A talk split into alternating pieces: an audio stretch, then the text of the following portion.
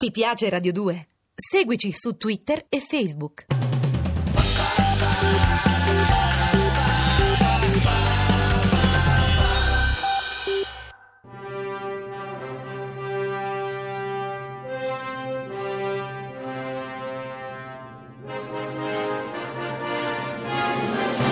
Non è mai troppo cinema. Scuola imperfetta di linguaggio cinematografico. Non è mai troppo cinema. Scuola imperfetta di linguaggio cinematografico. Siamo in aula, Cecilia Dazzi ed io, sul banco, con la mela pronta. Ah, Lo sapevi che l'avrei, l'avrei detto, vero? No, in realtà pensavo che avresti portato le ciliegie anche oggi. Al prof si porta la mela. Va bene. La mela è proprio il regalo, quello che si fa. Oppure il, cappucci- il cappuccino di La Sì, con gli Prospettiva spunti di Amarcord. dentro. Questo è un Mm, mm. pezzo di Amarcord. Il professore di oggi, meraviglioso, è Marco Risi, che ringraziamo. Grazie a voi. Allora, prof, noi siamo due allievi indegni, ma come tali eh, cerchiamo di evitare le toppe o le toppate. come si gira una sparatoria, una scena d'azione, una sparatoria all'aperto una scena d'azione all'aperto? Insomma, come si girano le scene di azione? Eh, le scene di azione devono, devono sembrare vere, devono venire bene, soprattutto stiamo parlando della scena, credo, Sì? della scena di Fort Apache, della sparatoria in quella piazza che è, è realmente avvenuta, non in quella piazza perché nel luogo vero che sono andato a vedere ed era a Torre Annunziata era molto più stretto, più piccolo, più brutto cinematograficamente. Allora siamo andati lì vicino ad Ercolano a girare in una piazza anche per evitare il fatto di essere a contatto con ancora familiari delle vittime di quella strage, delle cose, per cui in realtà accanto alla piazza c'era stata una strage dove abbiamo girato. Cinque anni prima dove avevano ammazzato altre tre persone, quindi non è che il clima fosse quello dei più tranquilli, ma una scena così, insomma io mi sono un po', eh, ho fatto un po' riferimento a certi film eh, americani, soprattutto ho pensato a John Woo, Sì? che è il cinese americano no? più bravo a girare nelle scene d'azione. E- Quello di Face Off, per dirne sì, una. per dirne una. Eh, ed è quello che sa mettere forse meglio di tutti tante macchine da presa. Certe volte, certe scene, Sì. lui le gira con 10, anche 12 macchine da presa. L'importante è trovare le posizioni giuste, gli obiettivi giusti e i movimenti giusti, anche perché in quelle scene bisogna dare il ritmo giusto per farle sembrare ancora più vere. Quindi lì, se ci fate caso, nel- in quella scena di quella sparatoria, eh, c'è intanto la tensione che aumenta perché sta arrivando la corriera con scritto gita turistica, sembra un pullman vuoto. Ed è vero, c'era questa, veramente questa corriera con scritto su gita turistica ed erano tutti sdraiati fra i sedili, non si vedevano da fuori.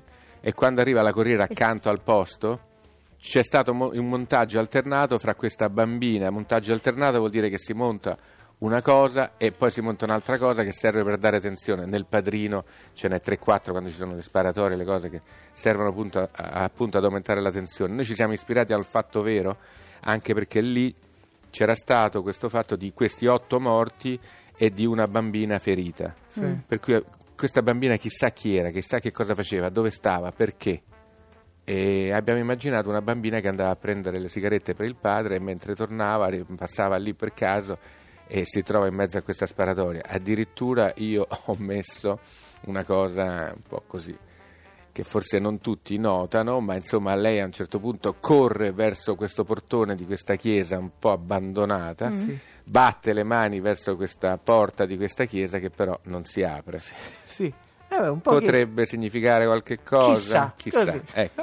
Che il prete non c'era. Ma no, magari era impegnato. Domenica, eh? Esatto. Era una domenica. Contemporaneamente questo contribuiva anche a dare, invece faceva un contrasto con tutto quello che si vedeva, perché sotto a questa sparatoria si sentiva la radiocronaca di una partita di calcio Sì. fra Napoli e Verona. Radiocronaca ricostruita, non reale, fatta da un giornalista napoletano che ho conosciuto, giovane, bravo, spiritoso, intelligente, che sapeva come aumentare la tensione a Bello. seconda delle cose. Quindi, se vi ricordate, quando viene ammazzato Ciro, Sì. il giovane ragazzo di bottega del macellaio, eh, lì c'è il gol segnato Sì. da Maradona, Come? come se fosse quasi una cosa bella quello Quan- che succede. Quanto ci avete messo a girare quella scena? Eh, In realtà eh, ci abbiamo messo non tantissimo perché appunto grazie alle quattro macchine da presa che erano messe in vari, vari posti per tutte le scene e cambiavano posizione a seconda del blocchetto di scena che, che mi serviva, ci abbiamo messo un giorno e mezzo. Comunque il, quello- il racconto che stavi facendo dimostra come pensata prima da te per aumentare tensione, le macchine da presa e tutto, fa sì che quello che hai messo in scena è una vera e propria coreografia. E come fai? Esattamente. Come si fa però a lavorare coreograficamente ma a mantenere la credibilità, la, la tensione negli attori o in chi la sta Talmente recitando? coreograficamente che c'era a un certo punto un ammazzamento di uno che si infilava in una specie di cortile che veniva che sparava ma eh, aveva la pistola scarica Mm. e veniva freddato dai due che lo inseguivano con un fucile eh, e questo si lanciava un po' alla Nureyev. Allora io gli ho detto no caro, Troppo. tu ho capito che vuoi cadere e non farti male ma così è un po' troppo ballerino sei. quindi l'abbiamo rifatta un paio di volte, anzi tre se non quattro. C'è un maestro d'armi molto importante che è quello che coordina anche i, i movimenti dei suoi, che sono tutti quanti stunt, cascatori, perché devono saper cadere, non si devono fare male, ma Certo. devono sembrare, come sempre, assolutamente Naturali. eh, naturali, veri.